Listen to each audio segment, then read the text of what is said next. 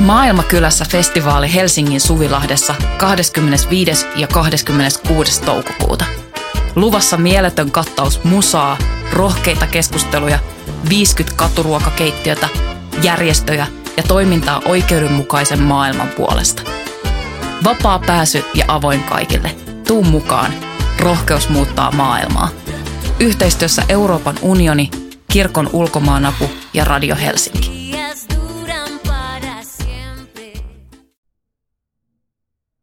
Voima numero 8, 2023.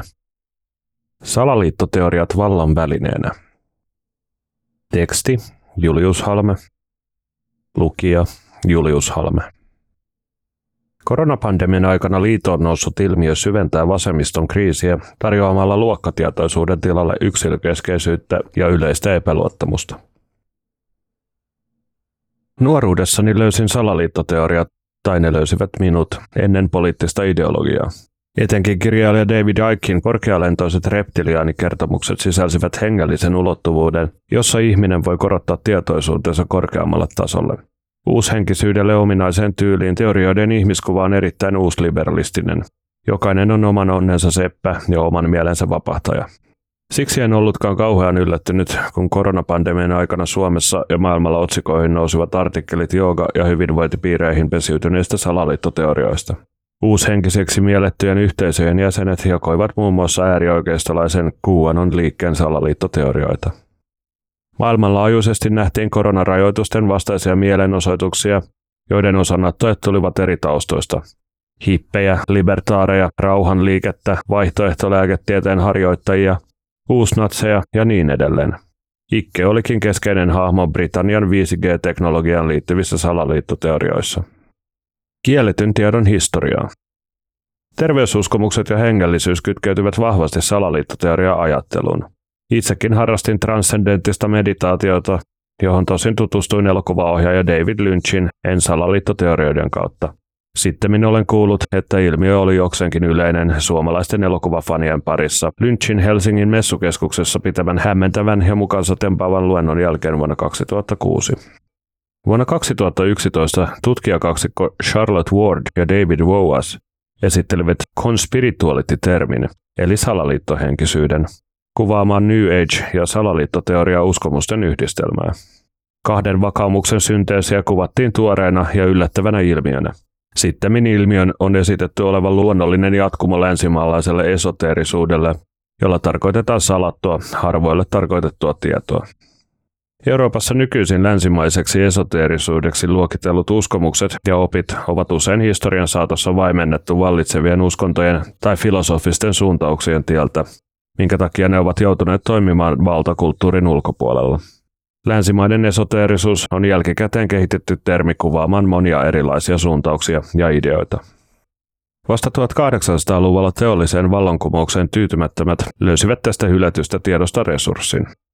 Kielletyn tiedon dynamiikka kannusti moderneja okkultisteja tunnistamaan itsensä tiedonkantajina ja tuomitsemaan viranomaiset, jotka salatun tiedon olivat kätkeneet. Dynamiikka myös palveli vallanpitäjiä antamalla syyn tuomita harhaoppikauppaa käyvät okkultistit kumouksellisina sisäisinä vihollisina. Nämä käänteet vahvistivat esoteerikoiden asemaa salaisina tietäjinä historiallisessa harhaluulojen jatkumossa, josta salaliittotarinat ammentavat edelleen.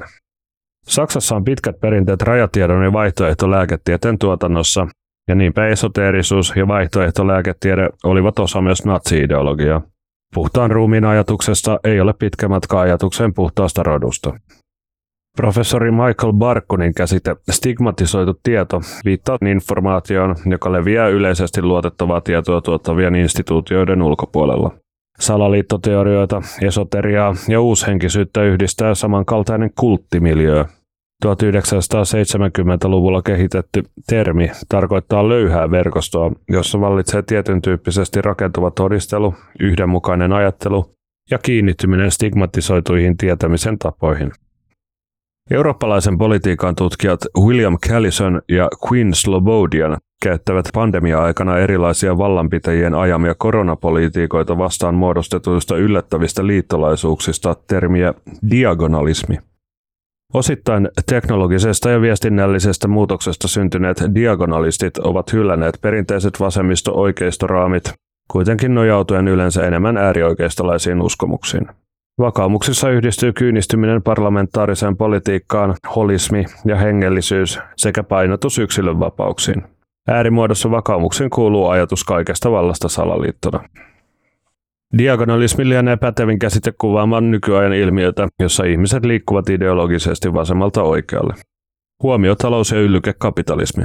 Teknologisella ja viestinnällisellä muutoksella Callison ja Slobodian viittaavat huomiotaloutta hyödyntävään yllykekapitalismiin, eli incitement capitalism. Kapitalistisessa huomiotaloudessa kilpaillaan käyttäjän rajallisesta keskittymiskyvystä ja sosiaalisen median algoritmit on suunniteltu ohjaamaan käyttäjää eniten tunnereaktioita herättävän sisällön pariin. Pandemia-aikana tämä mekanismi ohjasi huolestuneita sosiaalisen median käyttäjiä salaliittoteorioiden pariin. Ylkekapitalismiin perustuvien alustojen liiketoimintamalli ylläpitää käyttäjien tuottumusta jatkuvalla äärimielipiteitä toistavalla sisällöllä. Pandemiasta syntyi hyödynnettävä salaliitto, eli capitalizable conspiracy, jolla käyttäjien huomiota muunnettiin rahaksi tai poliittiseksi kannatukseksi. Teknologiajättien siivutessa alustojen haitallisesta disinformaatiosta monet salaliittoteorioiden levittäjät suljetaan palvelujen ulkopuolelle. Alustoilta poistutaan tai pakotetaan poistumaan myös riitojen ja selkkausten takia. Nämä ihmiset mielipiteineen eivät kuitenkaan katoa mihinkään. Twitteristä siirrytään Getriin, YouTubesta Rambleen tai Suomessa TokenTubeen, Instagramista Parleriin. Suosittujen palvelujen oikeistolaiset kilpailijat toivottavat alustattomat avosylin vastaan. Naomi Kleinin uusin kirja Doppelganger, Farrar, Strauss and Giroux 2023 käsittelee diagonalismin ilmiötä toimittajakirjailijaan usein sekoitetun Naomi Wolfin kautta. Aiemmin feministisenä kirjailijana ja demokraattipuolueen konsulttina tunnettu Wolf tunnetaan nykyään paremmin Steve Bannonin keskusteluohjelmassa esiintyvänä salaliittoteoreetikkona. Bannonin luoma kansainvälinen äärioikeistoliikkeiden verkosto ulottuu Euroopasta Brasiliaan. Salaliittokulttuurin mediamaailma näyttäytyy Kleinille eräänlaisena kieroutuneena peilimaailmana, joka tarjoaa vastauksia ja mediatilaa ihmisille, joiden huolia valtamedia ei ole kyennyt tai halunnut käsitellä. Peilimaailma tarjoaa kapitalismiin pettyneelle yleisölle yksinkertaistetut narratiivit ja ratkaisut, jotka usein nousevat äärioikeistolaisesta salaliittokulttuurista. Klein ei vaivaudu enää käyttämään salaliittoteoria-termiä, koska väitteet usein kumoavat toisensa, mitään teoriaa ei ole. Hyvä esimerkki on koronavirus. Sen väitetään olevan yhtäältä sekä kiinalainen bioase että toisaalta pelkkä flunssa. Sen sijaan Klein käyttää termiä salaliittokulttuuri, conspiracy culture, Salaliittojen hämmentävä orgaaninen vyyhti toimii harhautuskoneena kaikkien nähtävissä oleville salaliitoille, jollainen on esimerkiksi koronapandemian muuttuminen lääkeyhtiöiden rahasammoksi, jossa alun perin julkisilla varoilla rahoitetut koronarakotteet suljettiin patenttien taakse. Tehtyjen etnografista tutkimusta salaliittoteorioiden kannattajien parissa tohtori David G. Robertsonille valkeni, että ihmiset kokivat olevansa riistettyjä sekä taloudellisesta että symbolisesta pääomasta – he kokivat potentiaalisesti voivansa hallita vain episteemistä, eli tiedollista pääomaa. Salaliittokertomukset kehystettiin uudelleen tiedolliseen pääomaan taloudellisen sijaan, kuitenkin marksilaisen kritiikin mukaan, sijoittipa henkilö itsensä minne tahansa oikeisto vasemmistoakselilla. Sorrettujen vapautus ymmärrettiin tietoisuuden vallankumouksen kautta. Salaliittoteoriat heijastelevat ihmisten murheita, jotka on syytä ottaa vakavissaan. 2000-luvun internet tarjosi minulle ehtymättömän varannon selityksiä silloin askarruttaneisiin huoliin esimerkiksi syyskuun 11. päivän terroriiskuista ja Irakin sodasta. Murheita on nykyään huomattavasti enemmän ja valvontakapitalismin rakentama totuuksien tavaratalo, joka käy kauppaa kuluttajista kerätystä datasta, tarjoaa niihin vastaukset. Salaliittokulttuuri tarjoaa kuitenkin varsin suppean ja pintapuolisen selityksen monimutkaisiin ongelmiin. Ratkaisuna ovat usein rajoittamattomat yksilönvapaudet ja sääntelyiden purkaminen. Salaliittokulttuuri näyttäytyi minulle tuolloin epäpoliittisena, jollaisena pidin siis itseänikin. Tosiasiassa olin aivan vittu raskas libertaariteini. Kasvaessani aikuiseksi erilaisten alakulttuuriliikkeiden parissa onneksi ymmärsin, ettei maailma ole niin yksinkertainen, miltä se salaliittoteoreetikon silmin näyttää. Tietoisuuden vallankumous alkaa sieltä, mistä muutkin vallankumoukset. Luokkatietoisuudesta.